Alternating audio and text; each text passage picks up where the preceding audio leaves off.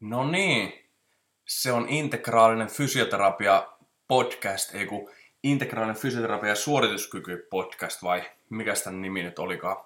Niin kauan edellisestä jaksosta, ettei edes muista mikä tämän nimi oli. Hetki on tässä vierähtänyt sitten viime kerran, en muista joskus viime vuoden puolella varmaan viimeksi. Tässä on ollut vähän niin sanotusti kaikenlaista. Nauhoitin useamman jakson, mutta ne ei jotenkin ne ei jotenkin riittänyt mulle, ei ollut tarpeeksi hyviä ja ei tullut niitä sitten julkaistua, jotenkin mielenkiinto jäi koko podcasteihin ja kun tuli kuunneltua podcasteja, niin sit ne oli vähän sellaisia tylsiä ja en kokenut, että olisin niistä hirveästi oppinut mitään, niin sitten ne omatkin podcastit oli vähän sellaisia, että no, onko tämä nyt niin, niin hyvä jakso ja sitten ei tullut ikinä niitä julkaistua.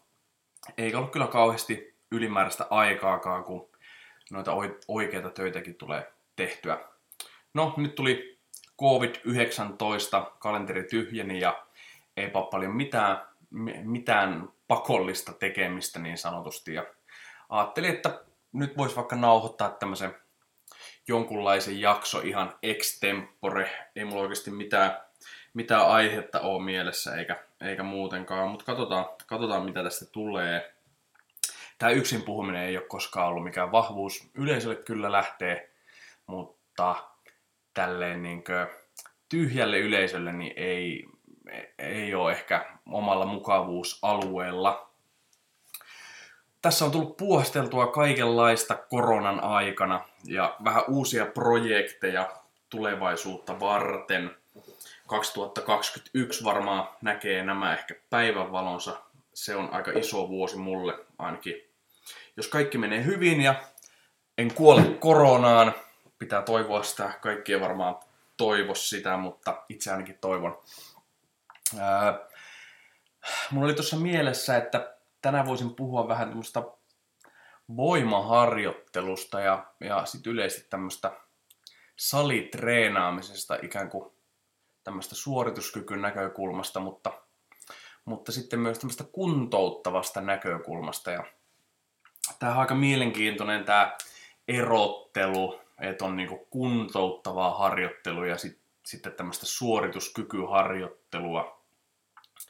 Ja ihan sille tälle järjelläkö miettii, niin, niin, niin vähän vaikea on, vaikea on keksiä, että, että mikä olisi niinku kuntouttavaa harjoittelua ja mikä olisi sitten tämmöistä suorituskykyharjoittelua, että, että onko se joku, onko siinä joku rotko sitten välissä, minkä ylikko pääsee, niin se muuttuu yhtäkkiä niin suorituskykyharjoitteluun harjoitteluksi, että mikä, mikä on semmoista fysio, fysioterapiaharjoittelua, mikä on sitä personal trainer harjoittelua, niin sitä on aika vaikea, vaikea ainakin mun mielessä erotella. Ja nyt kun tuolla Instagramissa vähän seuraillut suomalaisia ja ulkomaalaisia fyssereitä, niin sitten välillä jotenkin tuntuu, että yritetään tehdä vähän liiankin, liiankin isoa eroa siihen fysioterapiaan ja sit normaalin treenaamisen välille, että niin ihmeellisiä liikkeitä kyllä, kyllä näkee, että on vaikea kuvitella, että niillä olisi mitään, mitään muuta virkaa kuin se, että ne saadaan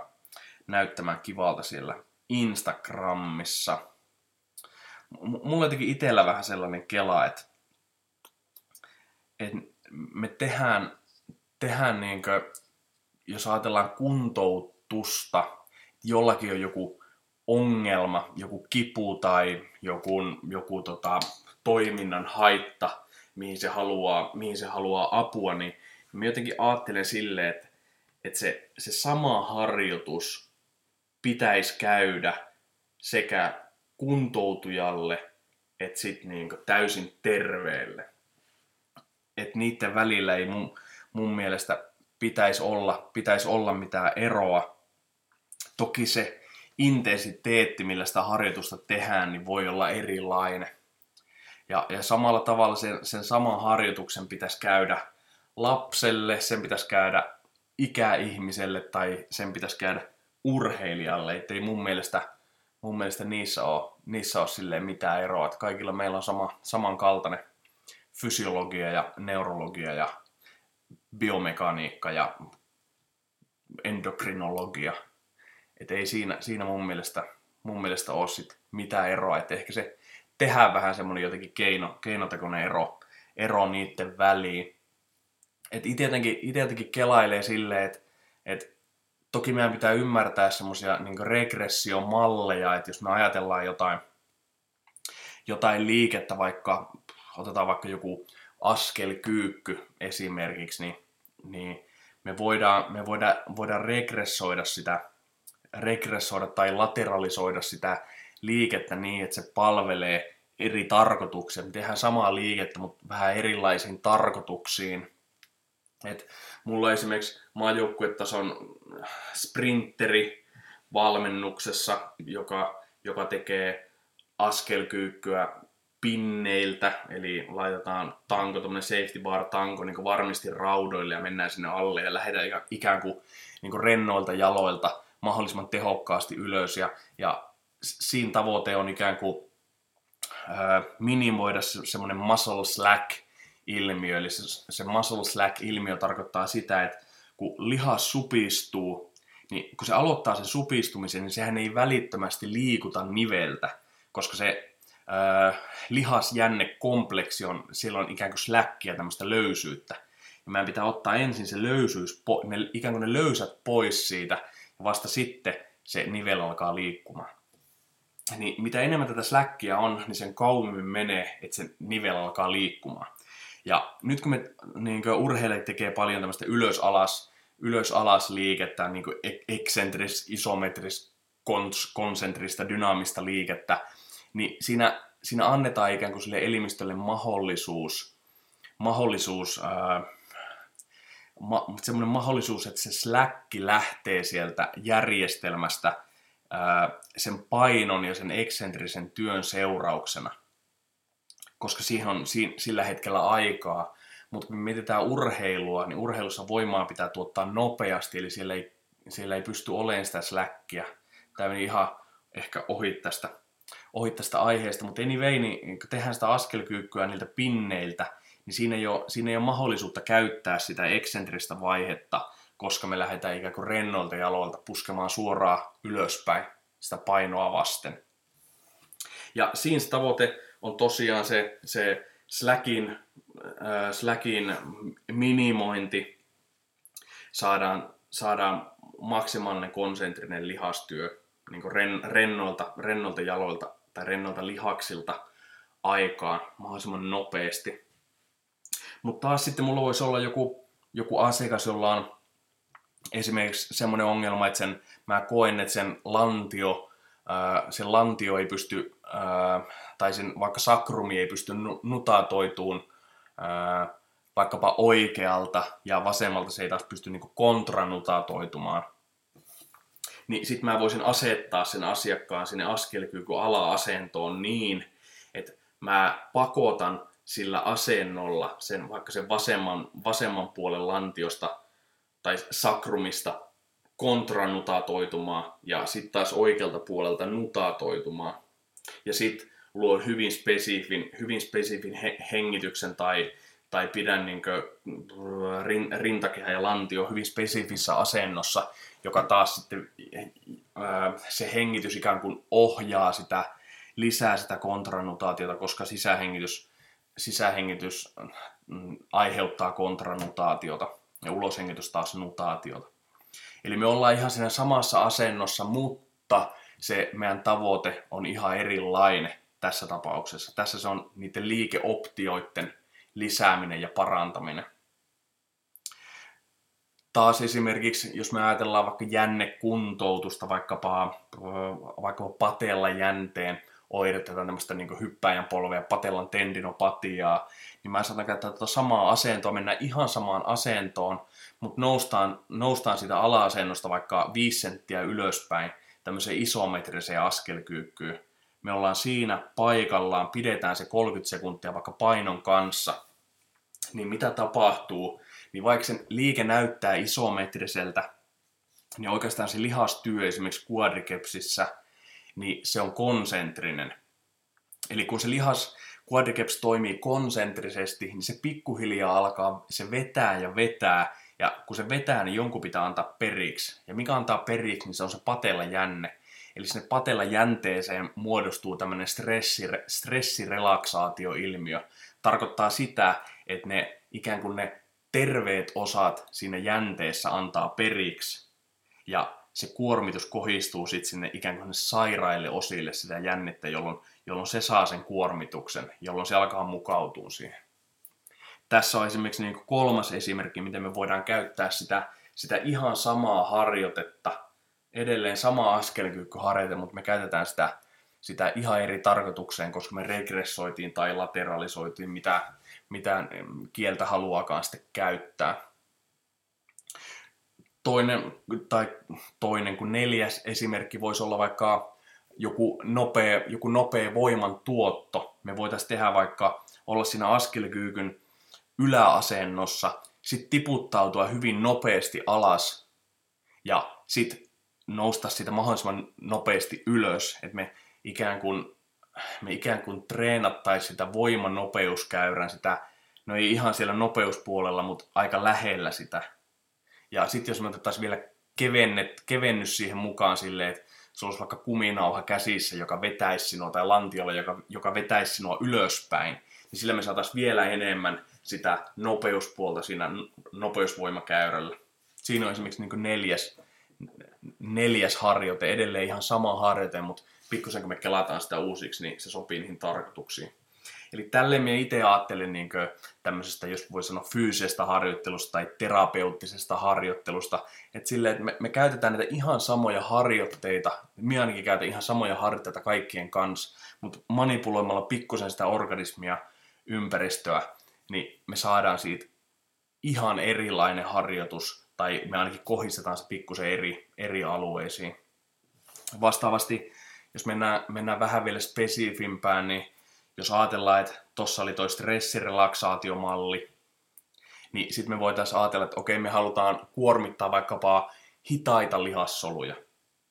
Miten me voidaan kuormittaa hitaita lihassoluja? Niin me tehdään se liike hitaasti, eli me ollaan vaikka siinä keskiliikeradalla, eli ei mennä ihan ylös eikä mennä ihan alas, vaan mennä hitaasti vaikkapa neljän sekunnin ajan alas ja noustaa hitaasti neljän sekunnin ajan ylös, eli me ei kiihdytetä missään vaiheessa. Ja tämä on esimerkiksi sellainen tekniikka, mitä on, mitä on kautta aikojen niin Neuvostoliitossa käytetty, käytetty tota, niin, niin, hitaiden lihassolujen kuormittamiseen.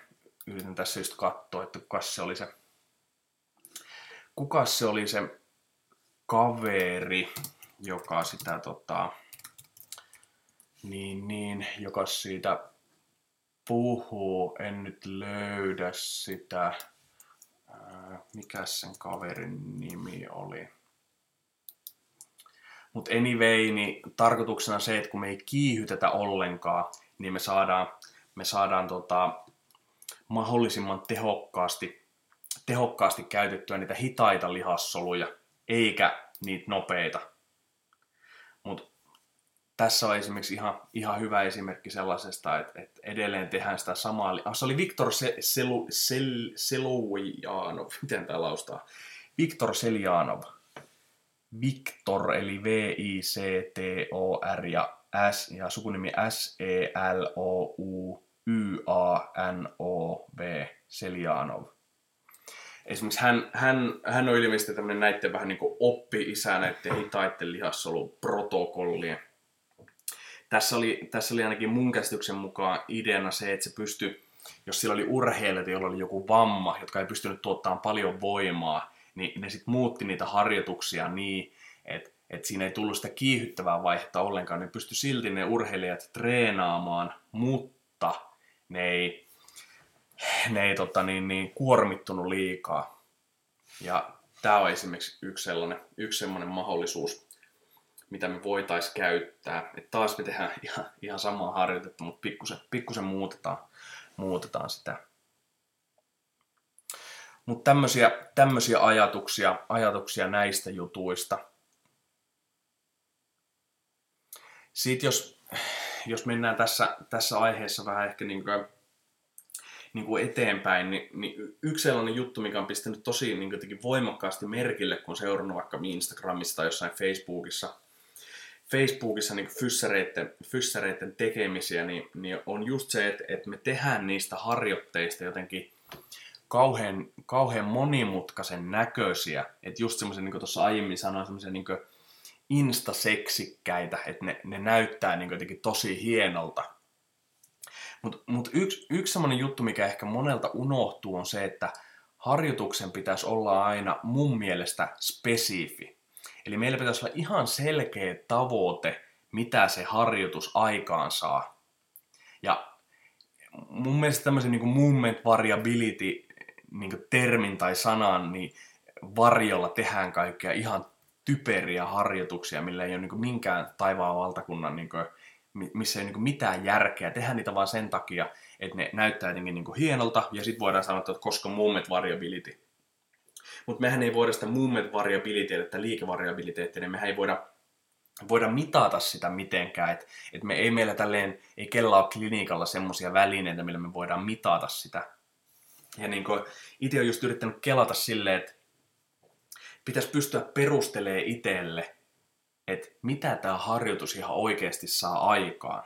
Et samalla tavalla kun pistetään porukka juokseen lenkkiä, niin, niin sillä on joku tarkoitus. Sillä on tarkoituksena parantaa aerobista kapasiteettia, parantaa aerobisten entsyymien toimintaa tai lisätä mitokondrioiden määrää, lisätä, ää, lisätä tota, kapillaareja, suonitusta, tällaista lisätä eksentristä, eksentristä hypertrofiaa sydämessä.